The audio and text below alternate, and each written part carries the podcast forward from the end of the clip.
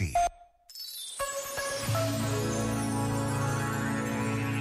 Deixamos mensagens nos telemóveis, nas portas dos frigoríficos, à entrada de casa. Deixamos mensagens em agendas digitais, recorrendo a abreviaturas, stickers, fotografias. O objetivo é sempre o mesmo: não esquecer.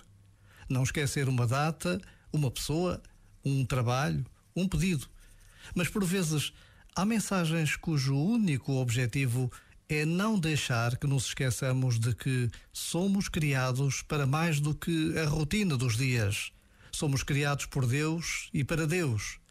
Por vezes basta a pausa de um minuto para nos apercebermos de que a consciência da presença de Deus pode transformar a vida de cada um de nós.